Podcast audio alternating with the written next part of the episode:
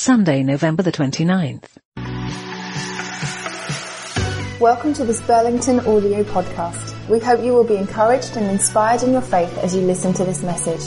We'd love to hear what you think. Please be in touch with us through the website. More information and many more podcasts are all at burlingtonbaptist.org.uk. Thanks for listening.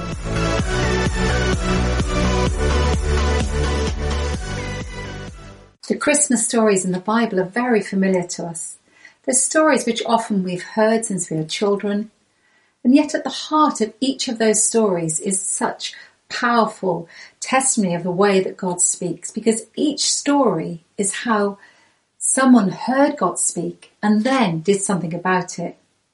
And each story is an invitation from the Father to listen and to journey with Him. As we read Mary's story, it's so often easy to gloss over the fact there's an angel speaking God's word because it's familiar. But at the heart of Mary's story are some really powerful lessons for what we should do when God speaks. We're first introduced to Mary as an angel speaking to her, and the angel is bringing God's message to her. And we read, but she was greatly troubled at the saying and tried to discern what sort of greeting this might be. The first thing that's happening here, and I know it seems obvious, but Mary tunes in to the fact that it's God speaking. Now I know we might say, if God sends me an angel, I'm definitely going to stop and listen. But if we're honest, I think there are times where God is speaking and we miss it because life is full. But every time God speaks to us, it's an opportunity, an invitation to further relationship with Him an opportunity to grow close and reserve words of life that have power to bring with them transformation. We talk a lot at church about kairos moments, and in Bible there are two words for time. There's chronos and kairos. And chronos is sequential time, whereas kairos is a specific moment in time, an opportune moment, a moment where heaven is touching earth. And the first lesson that Mary shows us is that we need to learn to notice those kairos moments, the moments where God is speaking and trying to get our attention about something. Maybe for you, it's those nudges you feel to pick the phone up and ring someone or to stop and talk or pause and look. But the first step to an encounter with the Father, to hearing Him speak, is noticing the moments when He's speaking. Mary does this, and the angel's greeting, instead of being filled just with panic, her internal posture is trying to discern what's happening. But she was greatly troubled at the saying and tried to discern what sort of greeting this might be. Her internal posture is leaning in with a heart that's not already decided she knows what's going on or going to be said. But instead, she has a posture of discerning. When we feel God is speaking, our internal posture can really affect how we lean in. When God is speaking, how do we respond internally? Are we coming with an open, discerning posture, listening and pondering? Or are we trying to rush into what God is saying, into the solution, to moving to the doing bit of what He's saying? Or is our posture internally one of fear? Or is it just rush that stops us hearing. But Mary's posture is to notice and discern.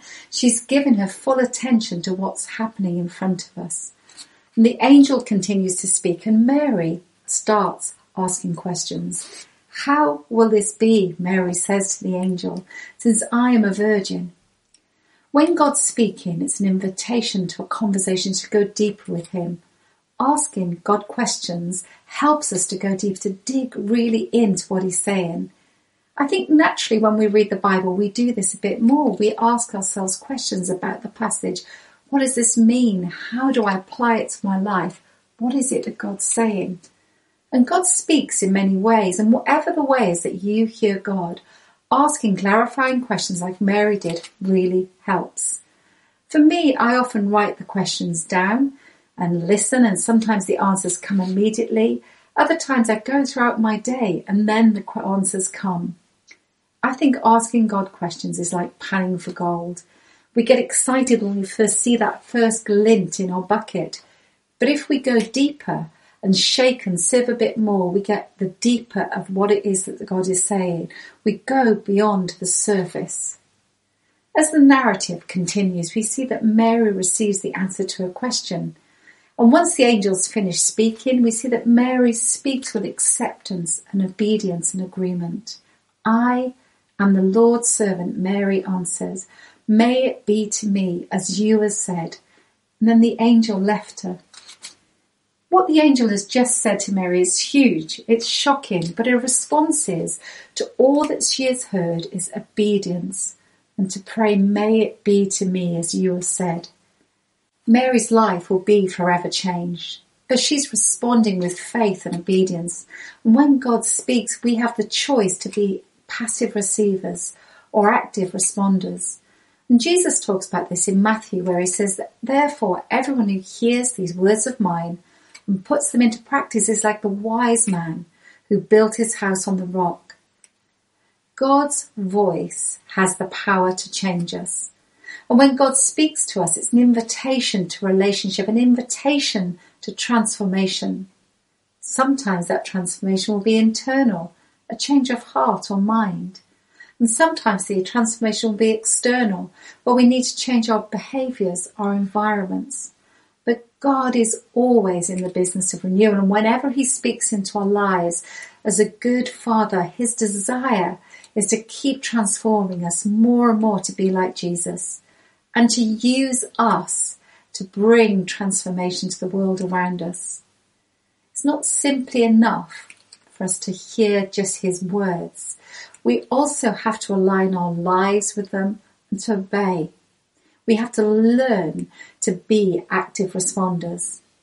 It's an amazing journey that Mary's already been on, hasn't it? We've seen that she now immediately goes to be with her cousin Elizabeth. And I love the language. It says, at that time, Mary got ready and hurried to a town in the hill country. Mary heads to community to share what God has said to her, to journey with those around her. And we're built for community. And in 1 Corinthians, we read two or three prophets should speak and the others should weigh carefully what is said. When God speaks, having people around us to share the journey of what he has said helps us to discern and to step into what God is saying. Mary went to her community to people to share, to journey with. And Elizabeth greets Mary with great joy. She's excited for the journey that God has Mary on. We need people around us to cheer us on, to celebrate with us, to discern, and to shape all that God is saying to us. And the interaction between us and Mary is really beautiful, and Elizabeth's joy and encouragement lead to Mary's song. And Mary's song is a song of praise. She's not just sharing her thoughts with her cousin. She's saying that the Lord is great and her spirit is rejoicing with the news that has come to her. Mary's song speaks of who she is and how deep her faith is. She says, my soul praises the greatness of God and my spirit rejoices in God my Saviour. Mary's faith is rooted in Jewish tradition and we can surmise that she's come from a devout Jewish family and she believes in the God of her ancestors. And as we see the song unfold, we see that her faith is established further. She speaks of God looking on her, the humble servant, with favour. And she acknowledges that God is taking her humble status and using it to exalt uh, him and that generations to come will know who she was. And Mary says that she'll be called blessed because the mighty one has done great things for me and his name is holy. You know, her eyes are firmly on God who is bigger than where she is. She sees the big picture of God's kingdom rather than the difficulties and the realities, all that's to come. She praises God. She speaks of his wonder. And she talks about all that he's done for her ancestors, for her, and for all who believe. She recognizes God has already performed many wonderful deeds. And we can read into this that while she must be nervous about the situation she's in, she knows that God has it under control. He's not going to give her this blessing only to abandon her. She's leaning in here to the truth of who God is. When God speaks, having people to journey with helps us to remember and see truth is so helpful to set our eyes to the greatness of God, to all that He's done. It'd be understandable, wouldn't it, if Mary was overwhelmed by a situation. But instead, as she shares with Elizabeth, her gaze is on her Father. We're built to journey with others in this way, to have people to help us lean in to all that God's saying in our lives, to help us to be active responders.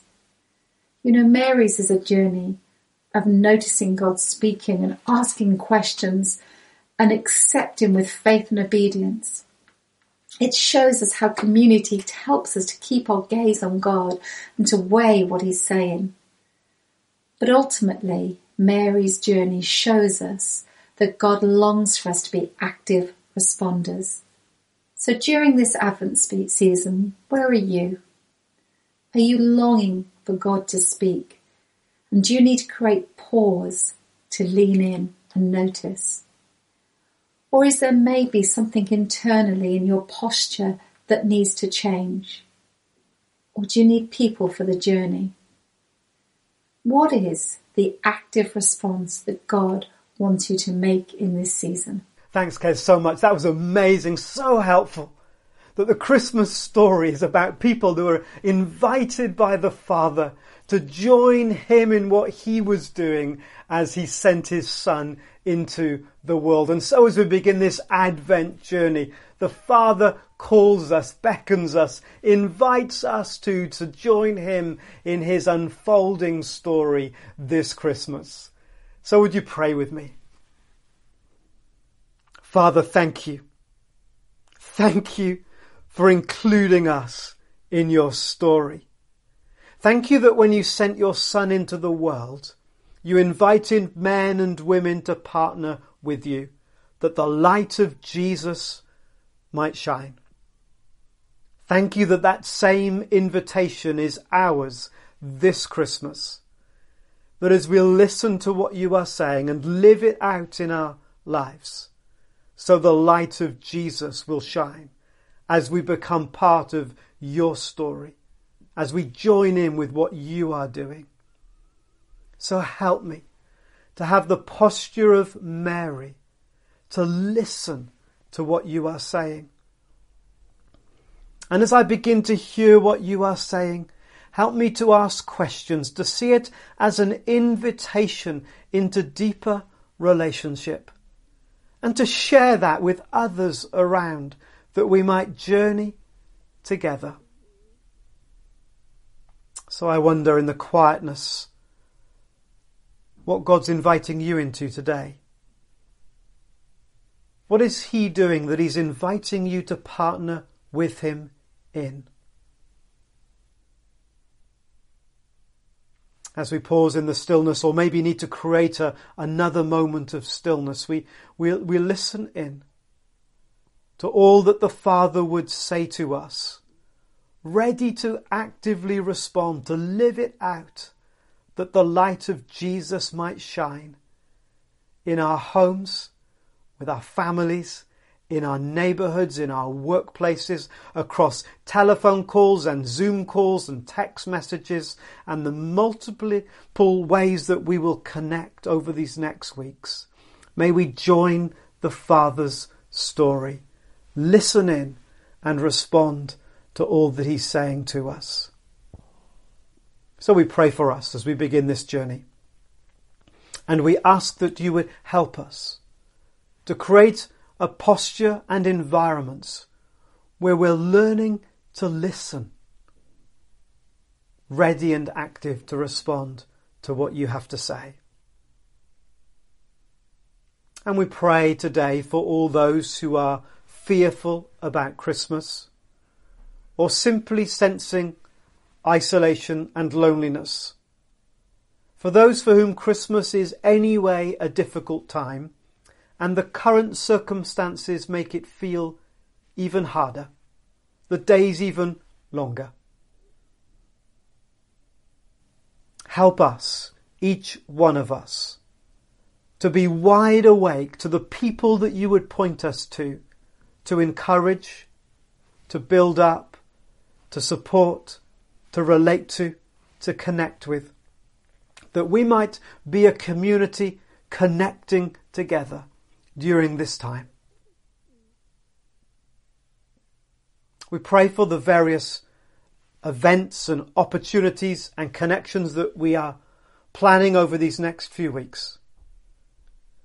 And we ask that despite the restrictions, despite the levels of frustration, we would discover that your presence is as real as it's ever been.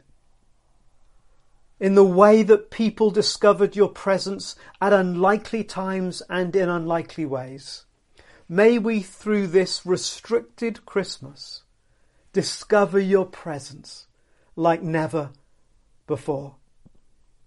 It was a surprise that they would discover your presence on a hillside or down at the marketplace or beside the lake.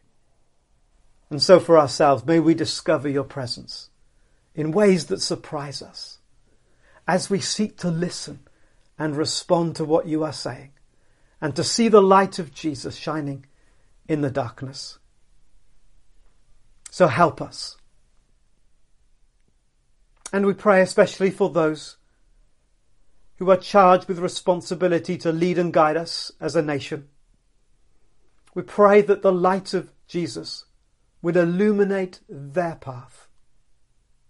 We pray for those working so hard on a vaccine and pray success in the powerful name of Jesus. And so we ask at this Advent time when we anticipate your coming, we would live lives of expectation, welcoming your coming every single day, every moment in our lives. And so the light shines in the darkness. And for 2,000 years, and even these days, will not put it out. In that quiet confidence we welcome your presence afresh into our lives. In Jesus' name, Amen.